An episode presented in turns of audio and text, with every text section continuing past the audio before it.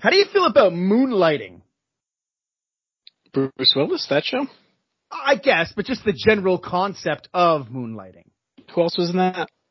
Is Cybill Shepherd in that? Yeah, I think you're right. I think it's Cybill Shepherd. That was like a. I think that show was like just outside my purview due to my age. It feels like a show that like my mom would watch, and I'd walk in sometimes, and she'd have it on, like that kind of show.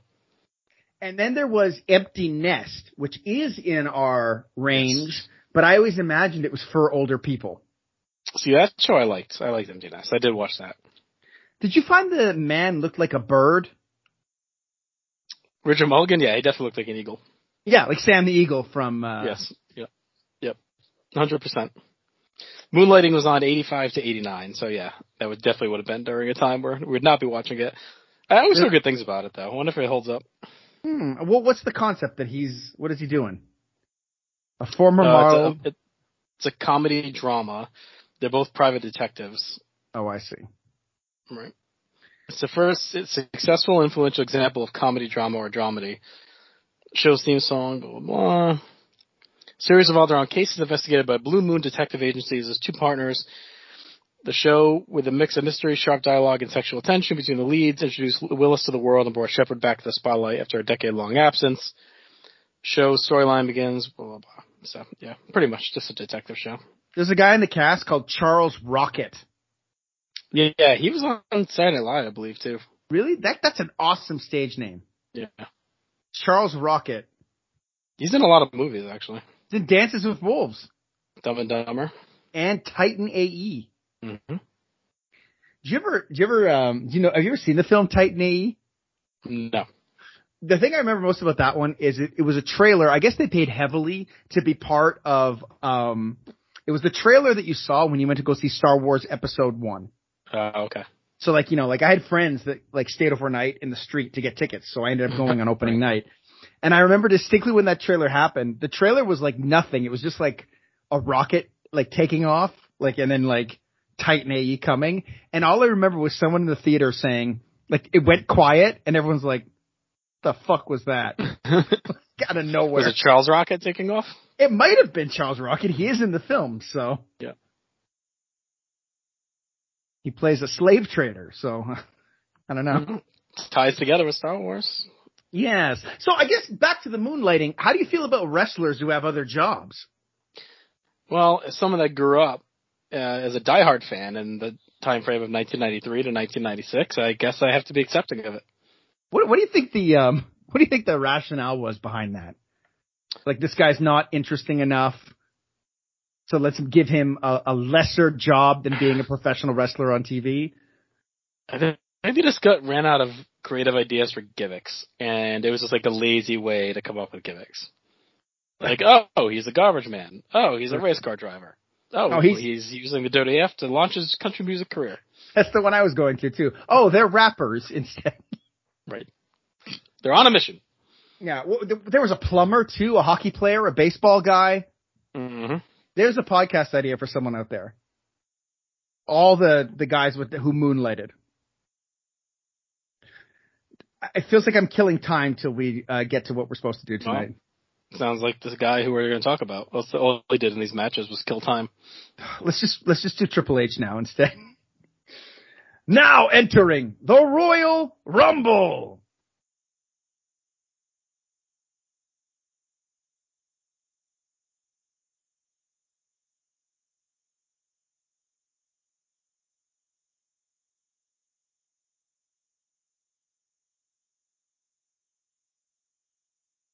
Bob Holly. Vince is not even excited for Bob Holly to come in. Put to sleep by watching these. Uh, so just quickly before we even start, this was th- this is if we were going to quit the project, this is when it would have happened, right? Uh, I mean, I've come close a few times, but no, yeah, this this definitely felt like, yeah.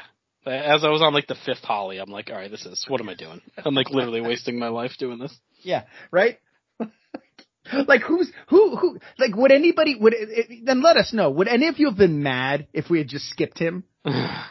yes, yes, definitely some. Uh, like what do you mean? It's not supposed to be Mo next. it's supposed to be Bob Holly.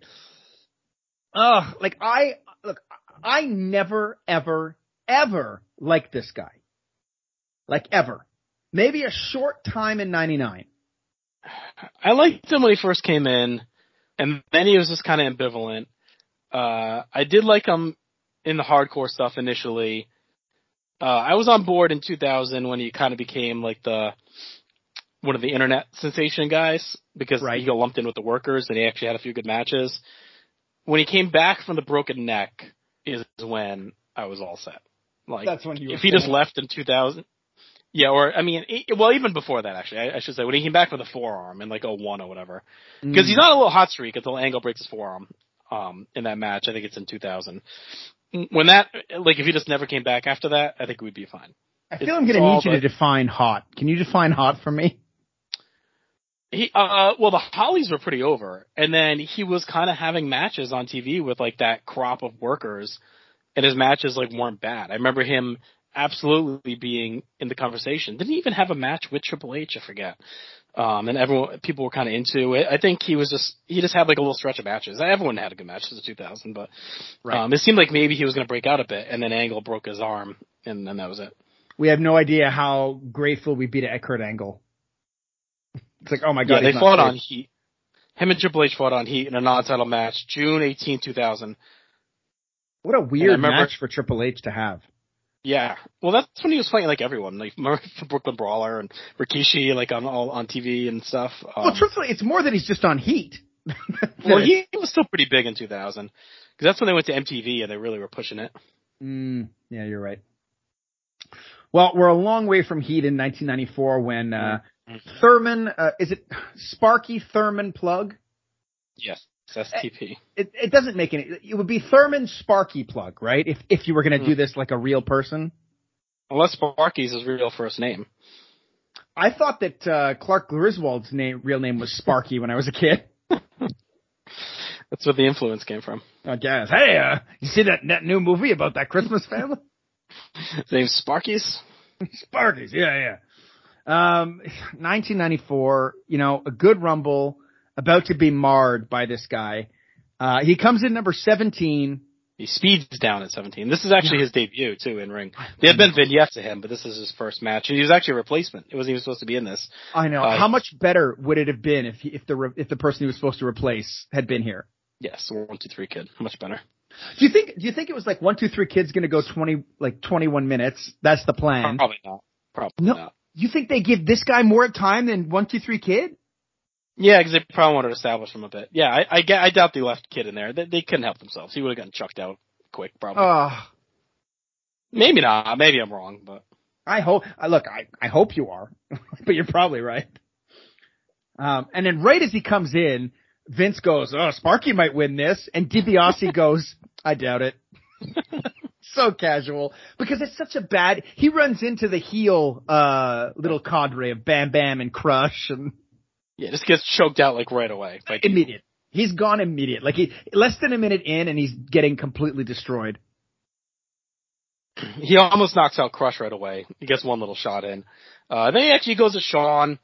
Uh, he mixes it up with some of the big names here in his debut. So I mean, I guess it's a pretty good start for his career to be in there with the big guys. He almost knocks out Shawn, but he can't finish him. Goes to Mo, goes to Mabel. Just kind of moves around, Hammer. It's just like here and there all different guys. He's wearing far too much purple. Purple was big in '94. I know, but like, he, he, he- there's already purple guys in the match. You don't hmm. need more purple. Like, if you like, if you're wearing that much purple, you're the purple guy in the match. It's not like black or white or red. It's this is this is a choice. And he's already the third least, the third most purple guy. He's not even the top purple guy, but he's got a lot of purple. Well, that's by sheer body mass. I mean, you can't compete with Mabel's level of purple. Like the the amount of material he had. Like, you want how much purple material to put this? In? um, it, it is also just too much going on with Holly's gear. It's Hmm. purple, fluorescence, checkered flags. It's like every. It's just a mishmash. I'm surprised there's no Zubaz in there.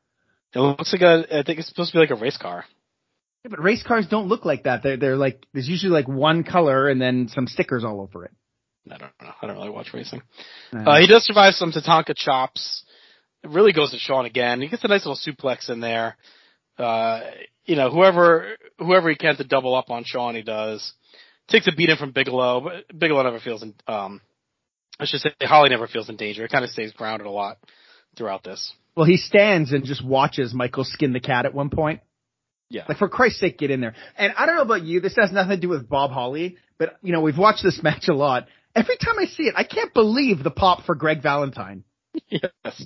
It's, it's loud. um, he does tangle with him and everyone he helps. So he's got eliminations in this match. So he's part of the gang that eliminates Diesel. Then he helps toss Mabel.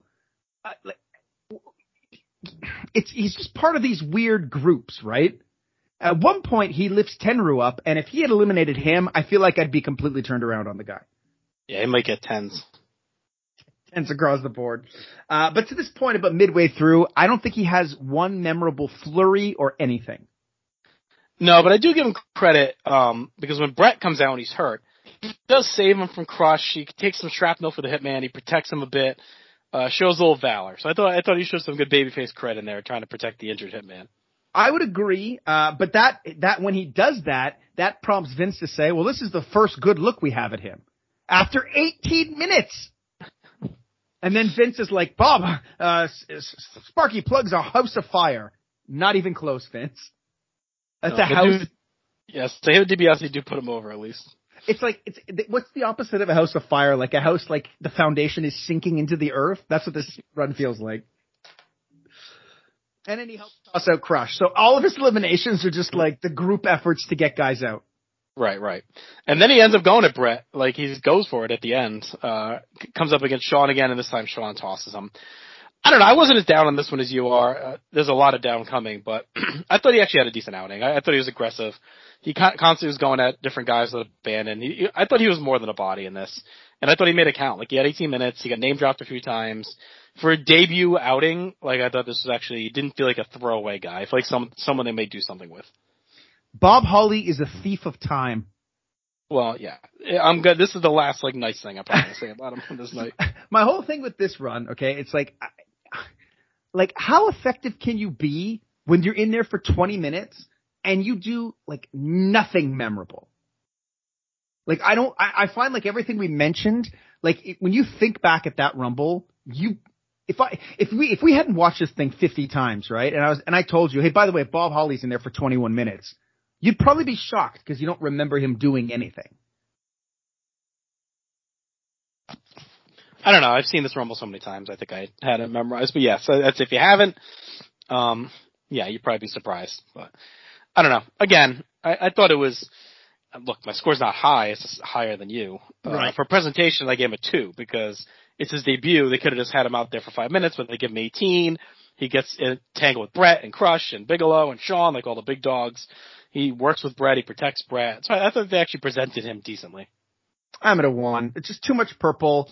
Uh, not enough doing of anything. And 18 minutes in, they're like, wow, this is a great first look. So I'm at a one. I went two for creativity. Um, I'm gonna change it. I'll give him a one for creativity. How about that? You got to knock him down somehow. Uh, yeah, I mean, it, it, there's just nothing going on. Uh, I'm at a one, and I'm at a one for effectiveness too, because I'm not giving him credit for these eliminations, where he's like one of eight guys who throws out Mabel. right. I gave him two because I did like this stuff with Bret. He did. I, I thought from an effective point of view, being his debut match and lasting that long, being in there with the big dogs, effective in getting him over a bit on night one. That's fair. All right, so that gives him a score of eight.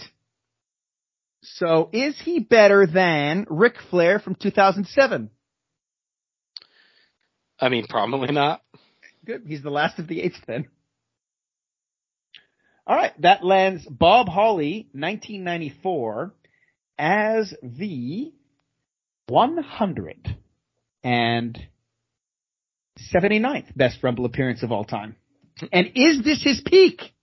Uh, probably. We'll see.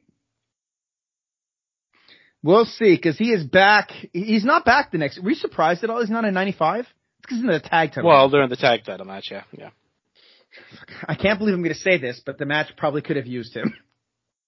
Well, we talked about this with that undercard, and given the lack of depth in the field, that they should have had all those guys in it. Yeah, of course. Instead of Timothy Well and Steven Dunn. yes, Justin Pratt's favorite team. No. exactly. Um, so he's back in 1996 coming in early, uh, number five. And uh, as he comes down, Vince is like, Bob Holly, start your engine. It's what I do with the Savio Vega uh, yell from Vince. Start your engines. Oh yeah, Bob Holly. Uh, Perfect thinks so highly of him on his entrance. He's like, oh, I can't wait for Vader to get here. but he comes out to z- like zero reaction. Yeah, well, well, I mean, he's like really not been used at all. He had that little run in '94 and into early '95, but he really goes in the dumpster for a bit here and uh toward the end of '95 through '96. Honestly, really until like '98. like, like he really is just a guy, like a body on the roster. Uh, that doesn't do a ton. Like I, I think he goes a wa- like long time stretches between appearances for sure on TV. Um, so he's he's not really a featured player in any way. He does go right at the King. Uh, like you said, he doesn't get mentioned at all. But if it's a perfect, really ends up with Hunter, gets stomped on. Perfect says he's spinning his wheel, which was funny. Right, He bails I, out, which yeah, good. I was gonna say what I what I what I hate, besides Bob Holly, what I hate is that when he comes in, there's like no one in the ring. It's like two or three guys. Like, shouldn't he be doing fun stuff like drop kicks or soup? Like, shouldn't he be doing something other than just getting tangled up in the corner with Lawler right in the corner? I think it's a fair assessment.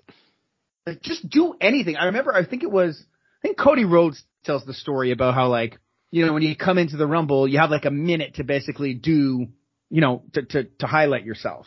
And Right. he tells a story about how like the Undertaker was like drop kick me and then he was like, oh my god, the Undertaker let me drop kick him or whatever. But like that makes sense to me that you come in, you got a minute and then you fade away. This guy just fades right away. Right. Like Mazzy Star. yeah.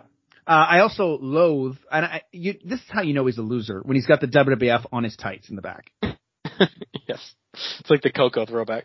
Yeah, he's just such a tool with like the red and the checkered flags. Like, and watch. I'm gonna I'm gonna tell you right now. Watching this run has really made me start dreading the Triple H run in this one.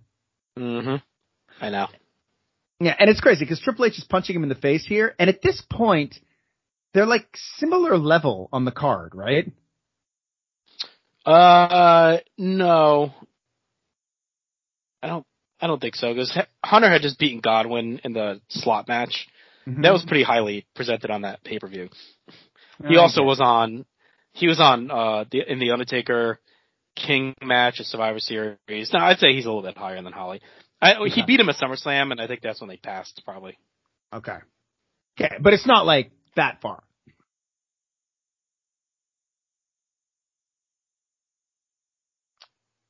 Well, perhaps it is. It is. All right. All right. Um, yeah, like, so like Backlund almost lifts him and Triple H out together. Uh, he's one of the guys too who escapes the sh- the snake, but he is the first one to come in and club Jake down. Uh, so a little, re- a little revenge for that snake. And then Mabel almost takes him out by accident. Um, Yep. At one too.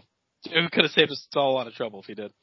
Oh God! Like eh, it's the thing is, is too is after Mabel accidentally takes him out, he starts doing kind of some shitty kicks, and it mm-hmm. occurs to me here, and it's way too early in the Bob Holly run that we're going to deal with together. It occurs to me here, he just always makes the most boring choice of things to do. Right. Like it's just kicks and clubbing. He gets hugged in the ropes by Mabel, and Vince is name dropping Terry Funk and his pal Bruce Willis. You can tell they wanted Terry in this match because they have Dory, and Vince mentions Terry like a couple times. I I'm- know. I'm sure they tried to get him. Well, isn't this this is this the sick horse one? Yeah, it might have been because I don't think he was in ECW at this point anymore. He had left, I think, and he was in Right. Japan. Oh, my horse is sick. It's that, right?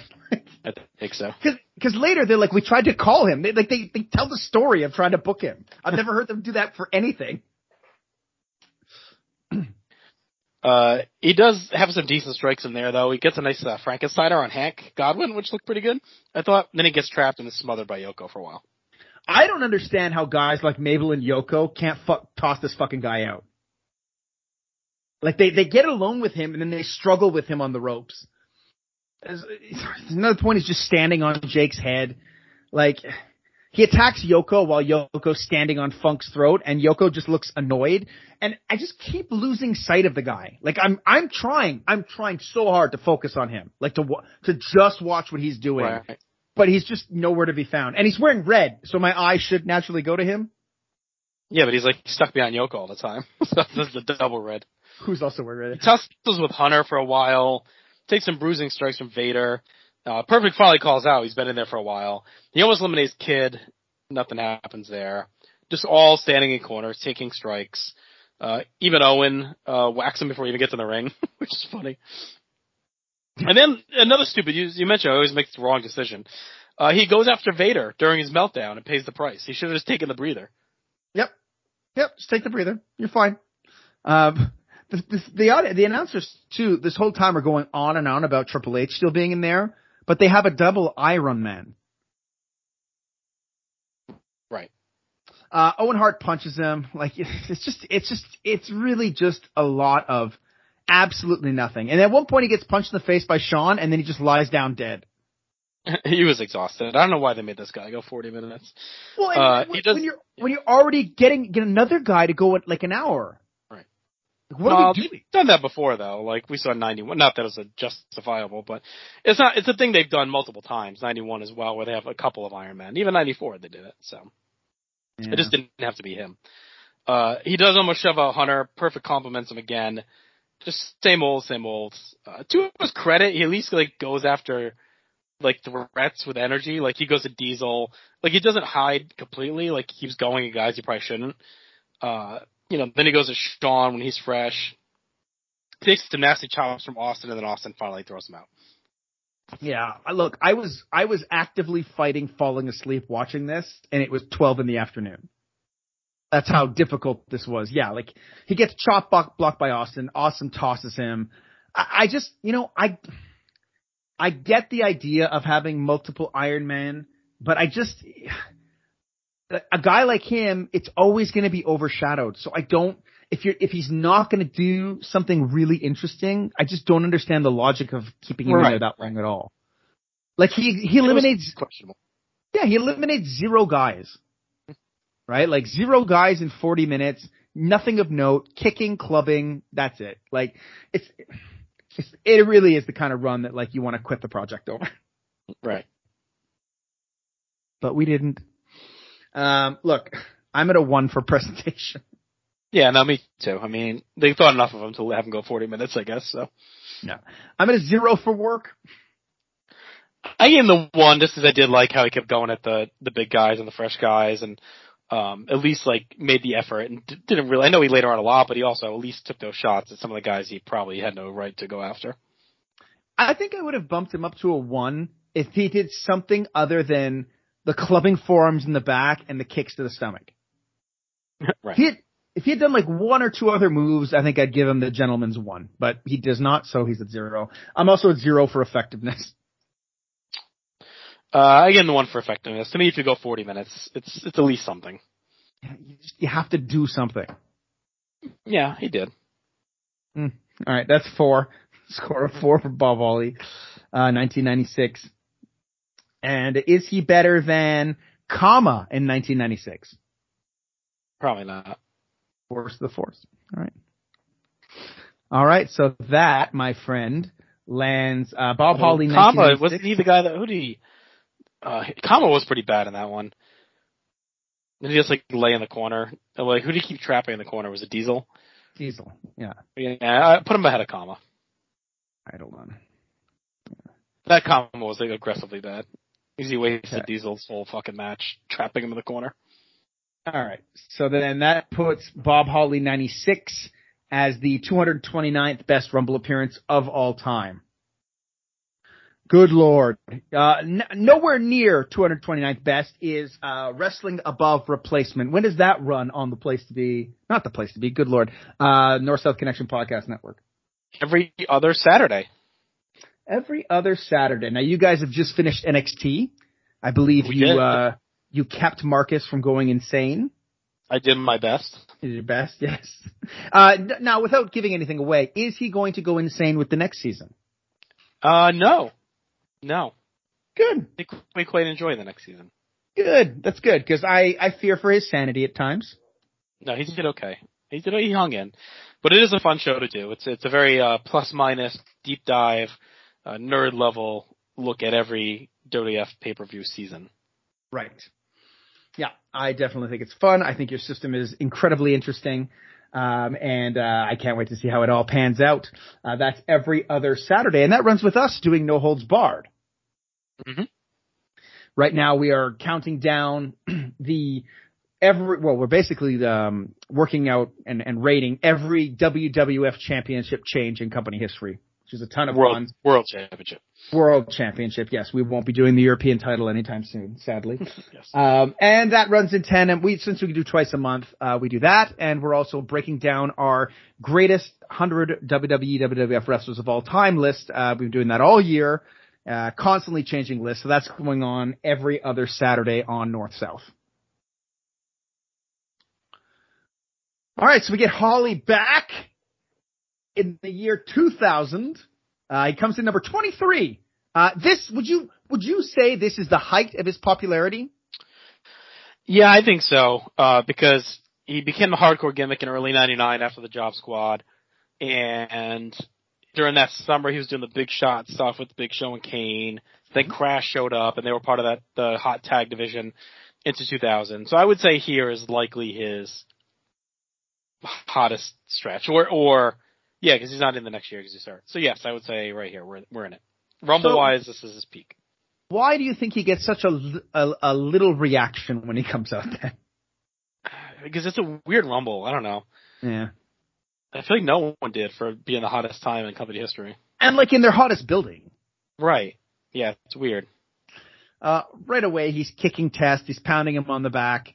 And then King remarks that like the cousins should work together. And this is the one time where I'm like, well, wait a minute. The storyline does not allow for these two to work together as a team. Mm-hmm. Right, right. Because they fight all the time.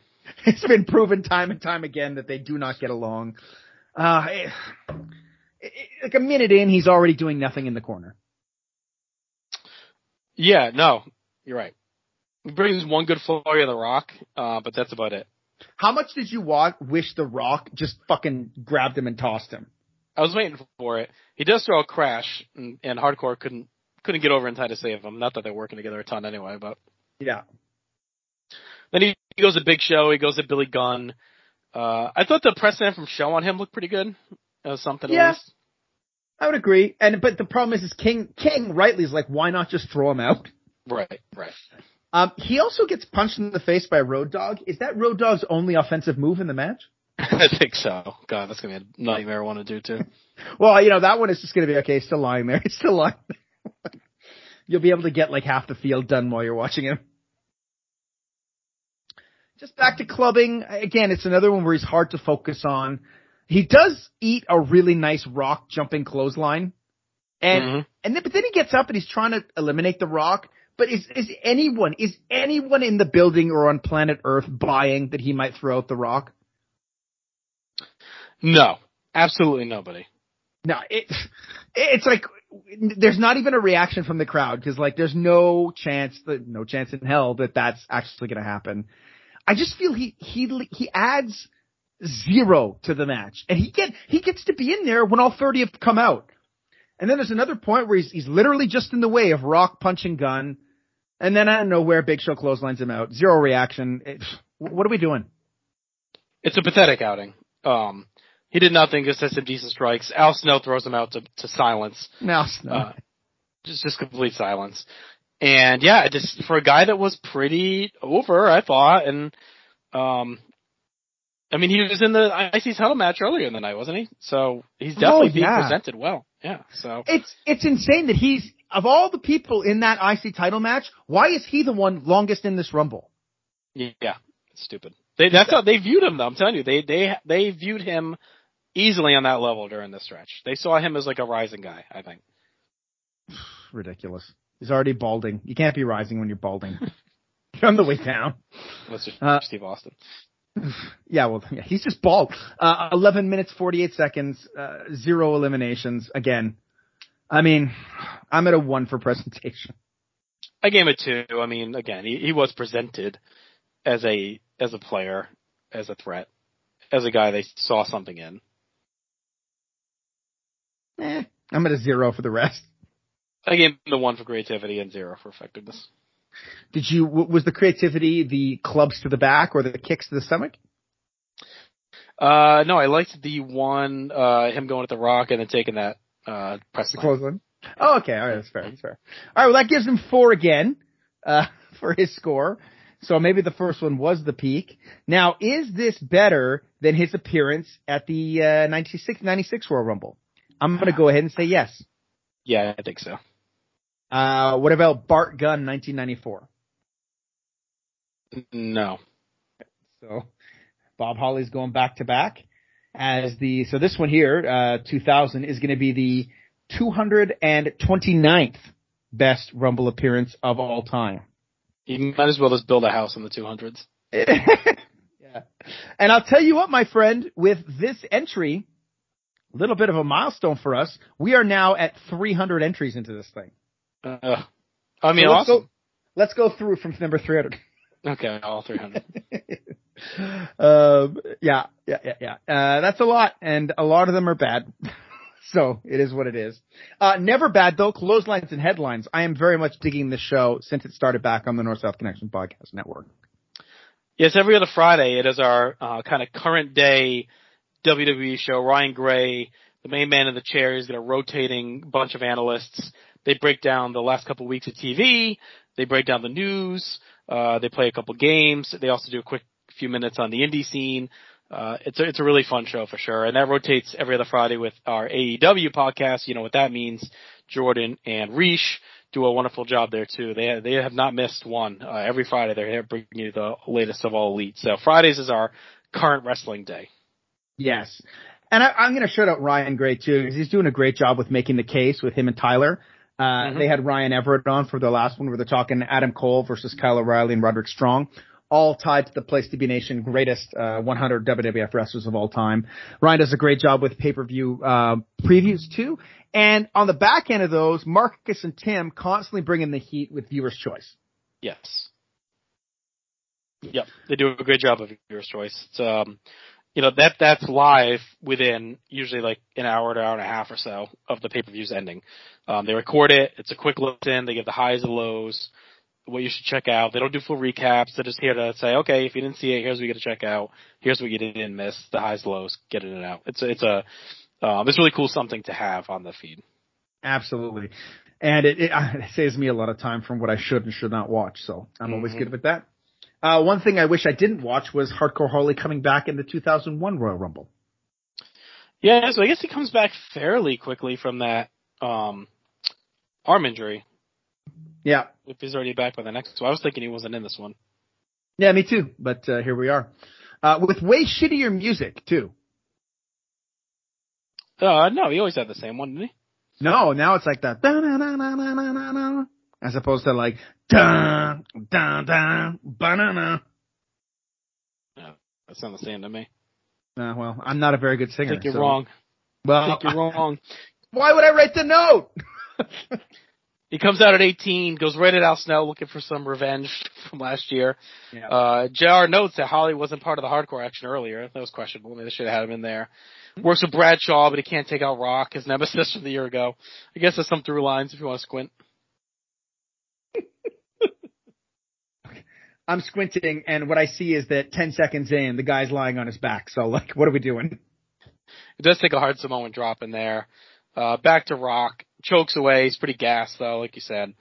A lot of sitting and rolling around. He's definitely less active than the early years. I mean, that's the theme for most of our guys here, but. Sure.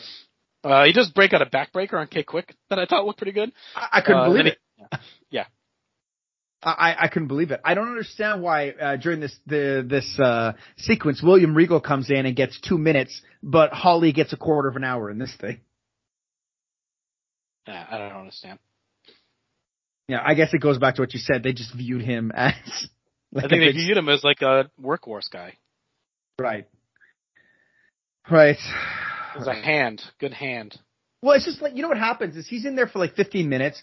Big Show comes in mm-hmm. and in one minute does like a million times more stuff than, than Holly's done in like the 14 he's been in. Right. He choke slams them. He choke slams Holly. Um, Crash comes in. They don't really accomplish much as a team, and then Undertaker just throws him out. Great. You know, Just too long. I, I mean, just the body. Again, just in there too long. Yeah, and it's like I, it's getting to the point where like I know who's gonna c- throw him out because you know like we punch it into our sheets and whatever. And as I'm watching, I'm like Undertaker comes out. I'm like, yeah, like I'm, I'm, I'm popping. Thank God. Not for the Undertaker, but for Yeah. like, okay, this is almost finished. Like, Thank God he's here. uh, uh, look again. I cannot stress enough how much all of this is just punches and uh, kicks.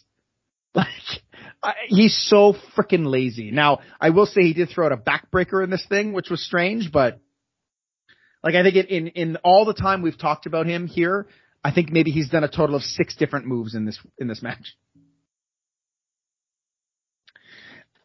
It's not much. Not much at all. No, I'm at a one for presentation.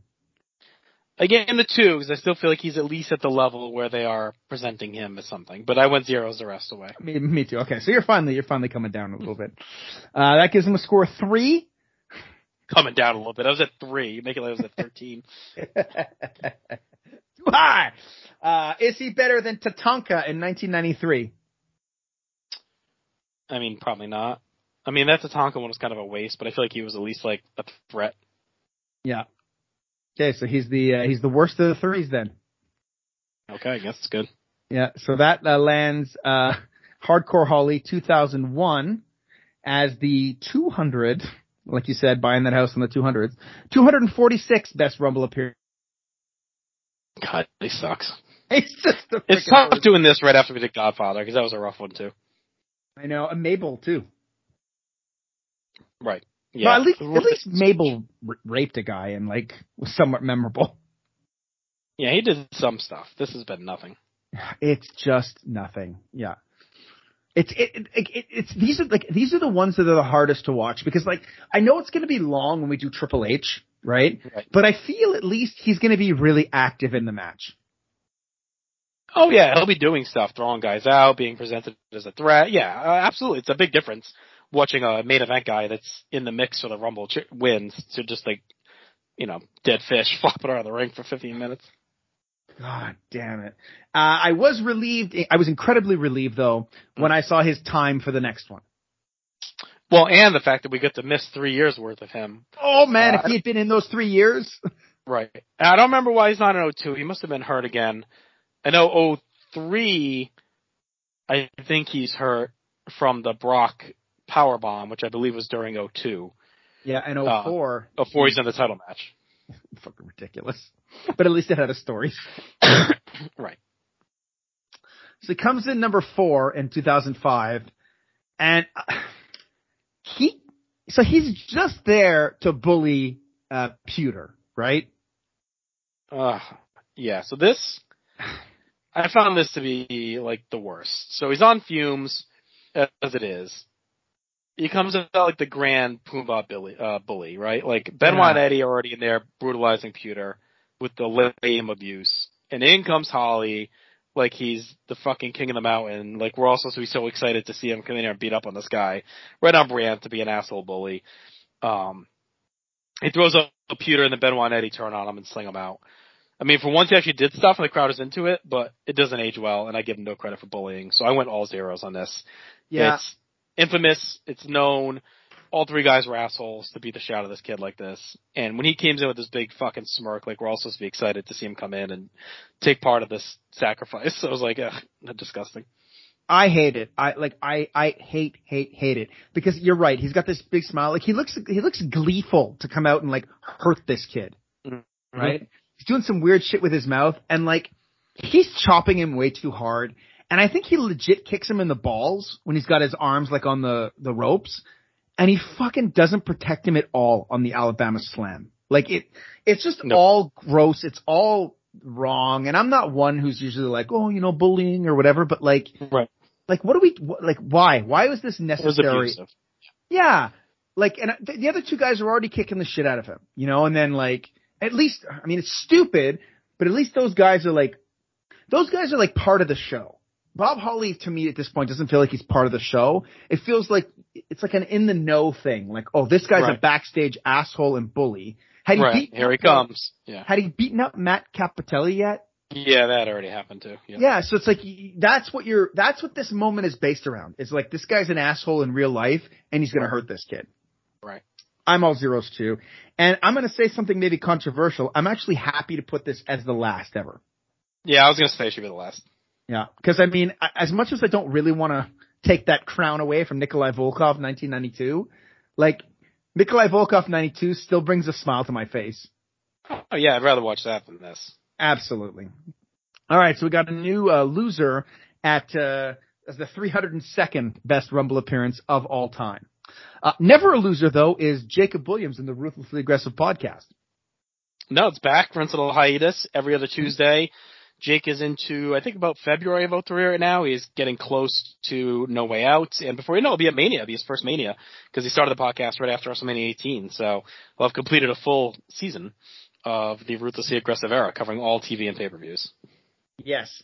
And that's running in tandem with uh, New Gen on a Mission every other Tuesday Mhm. also. Pratt and Yeah. Yep. Go ahead. Go ahead. You got it. No, you got it. Going through the ruthless aggressive era from uh, Survivor Series 92 to Survivor Series 97, covering everything though, not just the stuff you know. They're digging deep into the superstars, the raw, and they're really uncovering some gems. And I, I for one enjoy watching them uh, suffer whenever they have to sit through a Bob Backlund match. Yeah, and they did get to uh, they did the SummerSlam Spectacular as well to build up to SummerSlam for '93, so that was really cool. Uh, you know, they're diving deep into that era. It's not an era you hear covered a lot in that level of detail. No, no, and I think they do a fabulous job, and it's a nice, easy listen. Mhm. Uh, also an easy listen is Wednesdays, uh, Jennifer Smith. Any, everything on the Jenny position is totally worth your time. Uh, Yep. Jenny, Jenny's just a gem, and, uh, you know, the more of her we can get on this network, the better. Agreed. Read. so we still got two hardcore holidays. Feels like a, about a dozen. Yeah. Feels like we've been through a fucking war here. When I finished watching all these, I was just like so done. I mean, I, I think I messaged you at least four times during it. Yeah. like, this is awful. Oh yeah. Oh, Just for sure. dreading. Yeah, because like it it's like because it's nothing. Like it's it's just a drain. Like I feel like I feel like I could like make this up and it, it would be the exact same thing. I'm gonna say. Like my first thought when I saw 2007 is like it's fucking insane that he's still around. Right? Yeah, and that it wasn't his last one. uh, the only reason I did know that he was around still was because on the Place to Be podcast over on the Place to Be Nation Wrestling Podcast Network, Scott Criscolo and I are doing the uh, 0708 run right now, pay-per-views, and him and Cody Rhodes are tag team champions. Oh my Um, So that's the only reason I even realized, you know, he was still around.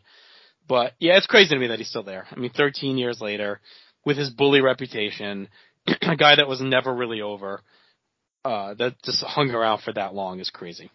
Yeah, who did he have pictures of? I don't know. And I, I, can't He wasn't even like a Taker guy, was he? He wasn't like in that crew. Bones. No, he didn't have any friends. And I think this is the one where they mention how he has no friends. Right. Uh, It's like, an odd one. the Well, ring. they, is- they must have looked at him like a like a locker room policeman kind of guy, maybe. So they kept him for that. I, I don't know. I don't. I don't understand it. But why do you need that? Why? Do you not have just a locker room full of professionals that just want to do their job?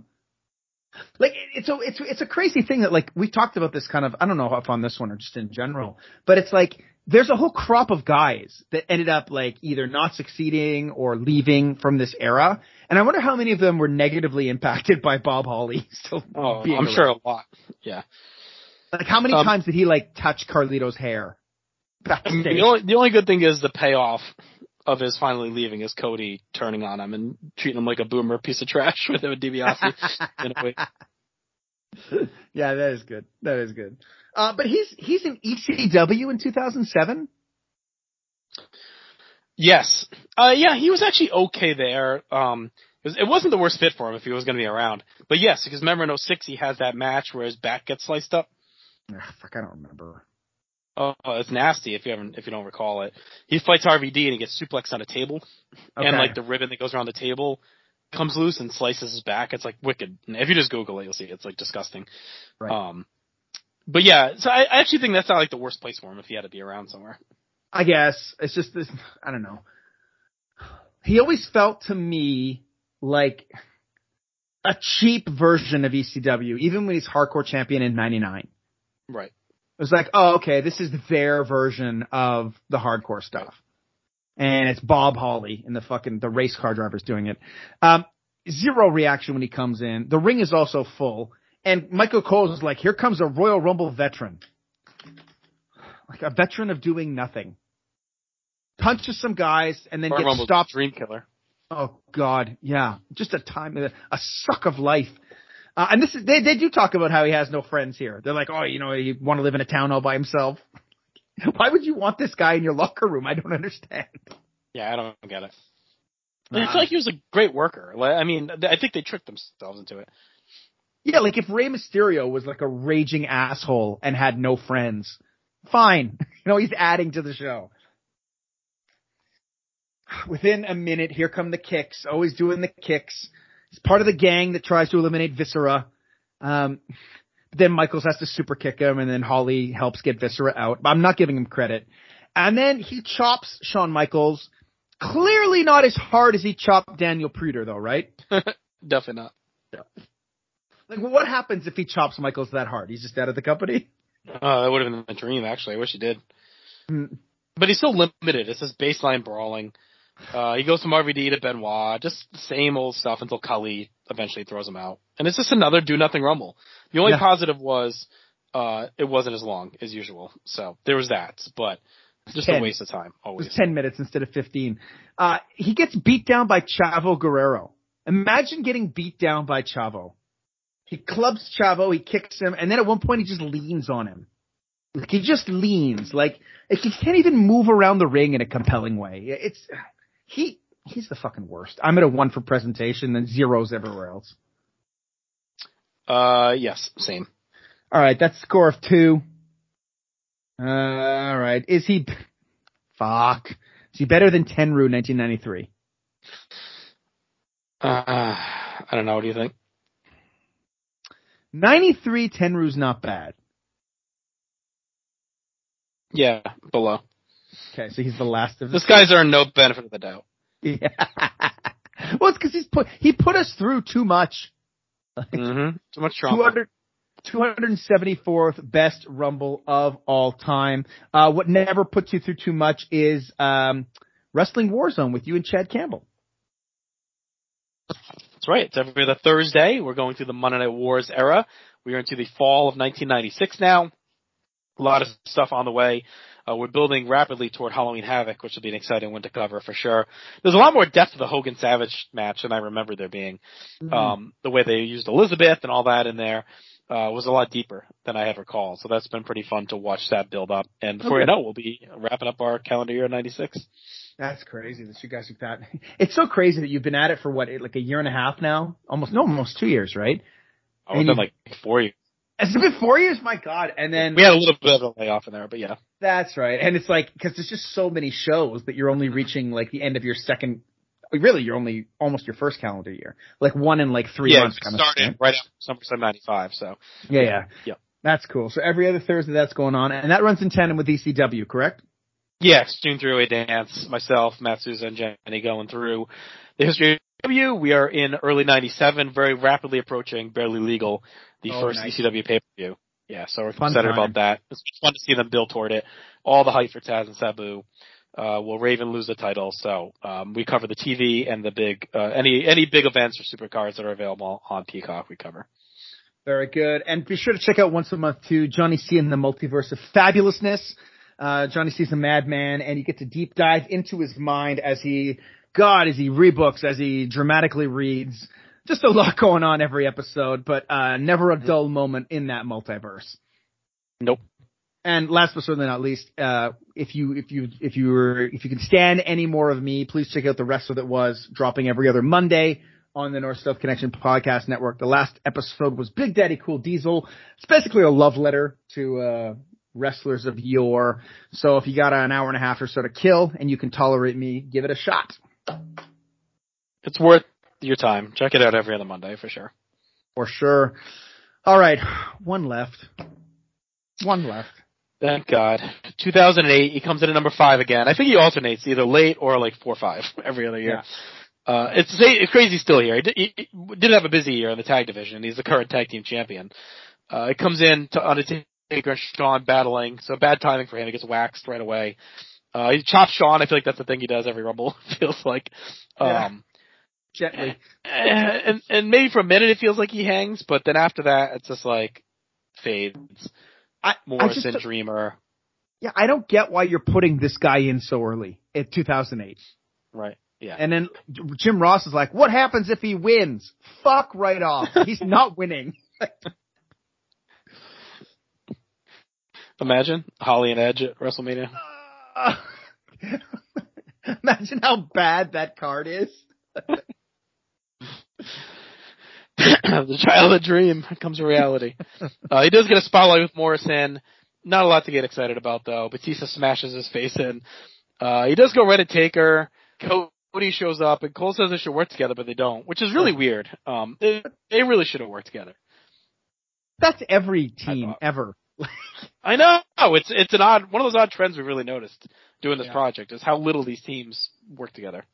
Yeah. The- uh, another point where like Tommy Dreamer comes out and the crowd is super into him and they're indifferent to Holly. So of course Dreamer goes out immediately. Like instead of Holly, this stays in there for fucking 13 minutes in this thing. And I Well, just, Dreamer never had any respect, but I guess, I just, I don't get how they're working to, working together. Shawn Michaels and Undertaker can't get him out of the ring. Like these are like Well, in storyline. rage, rage and anger are heavy weights that you carry on you, Aaron. So That's makes them a little bit tougher to get out. he throws a suplex, and I just can't believe he did it. Like I, I cannot believe he did it in this thing. I can't believe he's actually doing stuff in the match as opposed to just clubbing and Mhm. kicking. But then he kicks Batista, so it's right back to usual. Kicks Undertaker, and then he holds his penis. I guess Taker low blowed him. I didn't really see. Yeah, there was a low blow in there. Don't why Taker has to resort to low blowing hardcore Holly. Respect, brother. Yeah. Then he chops Umaga. Umaga Samoan spikes him right out of the match, and I'm like, fucking good. It's so boring. And there's nothing left to say at this point. It's just long stretches of garbage. No discernible reason for him to ever get this much time that he constantly gets. No, Boring. I, feel like this has been a, a shaky episode for us. There's not much to say. It's just like he literally does nothing and accomplishes nothing. Yeah, this I- could have been a shorter episode. He wasn't in friggin' ten of these things, or what the hell he was in. yeah, and and like Seven. I challenge you to go, not you, because you've done it, but I challenge you to go watch this and I, I cannot believe how much he just kicks and clubs. Like I know everybody's somewhat limited what they can do in the Rumble and what they can't. And you know, if there's a lot of guys, it's different, but you can vary it up a little bit. Like, you know, I don't know, European uppercut, maybe a drop kick, maybe choke a guy, you know, instead of just clubbing in the back and kicking him in the stomach and then leaning on each other in the corner. Like it, it's, I've never seen anybody so fucking lazy in my life. I'm zeros across the board for this one. Uh, I give him one on presentation. He's a tag champ, but yeah, zeros after that. Okay, it's okay. Well, here he's not going to be the worst of the ones because Tenryu 1994 is the bottom of the ones. yeah. He should be at the zeros. But anyway, is he better than Bart Gunn in 1995? No. All right, so just ahead of Tenryu. All right, so Hardcore Holly 2008 uh, lands at the 284th best Rumble appearance of all time. Garbage. It's garbage. It's hot freaking garbage. Let, Mhm. let me give you some context about how shitty this is. All right. He's in seven Royal Rumbles. All right. He's his total time. Did you take a look at what the total time is? What is it? It's an hour and 53 minutes. Ugh. In that time, he has five eliminations. And I'm pretty Awful. sure four of them are like in the big group eliminations. Right. His average time in there is 16 minutes. Freaking terrible. I'd say for the purposes of this project, he's probably the worst guy we've done. Yeah, I thought Charles Wright was worse in a lot of ways, but I feel like, look, just to give some context, Charles Wright is in eight Rumbles. What do you think his time is? 42 minutes. 35. And 35. he at least had some fun stuff as the Godfather, the hose, and all. Like, I mean, at least he was like energetic, you know. Yeah, yeah. Seven seven rumbles of nothing. Mm-hmm. And 39 minutes and 96. Terrible. Terrible, terrible. So, um, since he's the only one we're dealing with tonight, uh, it does land him as the, out of the 47 guys who qualify, uh, because they've been in three rumbles or more, he's, um, he finishes 42nd out of 47. Seems high. I know. An average, his percentage score is 5.4. He's one spot ahead of Virgil, one below Terry Taylor. It's terrible. Well, and below him is Virgil, Charles Wright, Luke, Warlord, and Bart Gunn. terrible, terrible, terrible. Uh, shall we do our top 10 uh, lists uh, before we get out of here? Uh, uh, yeah, let's do that. All right, so let's do the top 10 individual performances. Uh, nothing's changed, but, you know, to remind you. Uh, number 10 is Bret Hart from 1994. Uh, number nine, The Ultimate Warrior, 1990. Number 8, Hulk Hogan, 1990. Number seven, Shawn Michaels, 1996. Number 6, The Undertaker, 2002. Number five, Shawn Michaels, 2007. Number 4, Diesel, 1994. Number three, Hulk Hogan, 1989. 2, Shawn Michaels, 2010. And number one, no surprise, Ric Flair, 1992. Hanging on. All right, so we got our top performers as well. Um, so the top performers, I don't know if we've explained this properly, but the idea is that they basically get a percentage, like out of how many points. Like every every rumble is worth sixty points, right? So what's the percentage of points they get each rumble, averaged out across all their rumbles?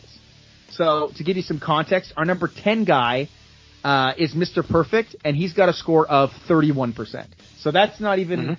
that great. Right, right. I mean, I'm curious as we go, like, have we just been, like, extra harsh on some of these guys? Like, sometimes you- you'll act like a one is, like, insane, but are punishing the mid, the mid-level guys, I guess I'm trying to say. It's possible. Like I, I know for me, like I, I've tried to put my scores. I try to base my scores on kind of what's come before. Mm-hmm. So like I know that like at the very least I might be punishing guys, but I think I've been fair. Right, Like right. I'm sure like if I were to look back now, some of the Bret Hart stuff from the beginning should probably be higher. right, right, I would but- agree with that, yeah. But as a consequence though, everything else is lower. Right. So it's not like I have a bunch of guys ahead of him, as we'll see on this list. Um, so the top ten guys, they have to have been at least three. Number ten was Mr. Perfect. Number nine, Roddy Piper. I'm sorry, number nine, Ted DiBiase. Yeah, number eight, Roddy Piper.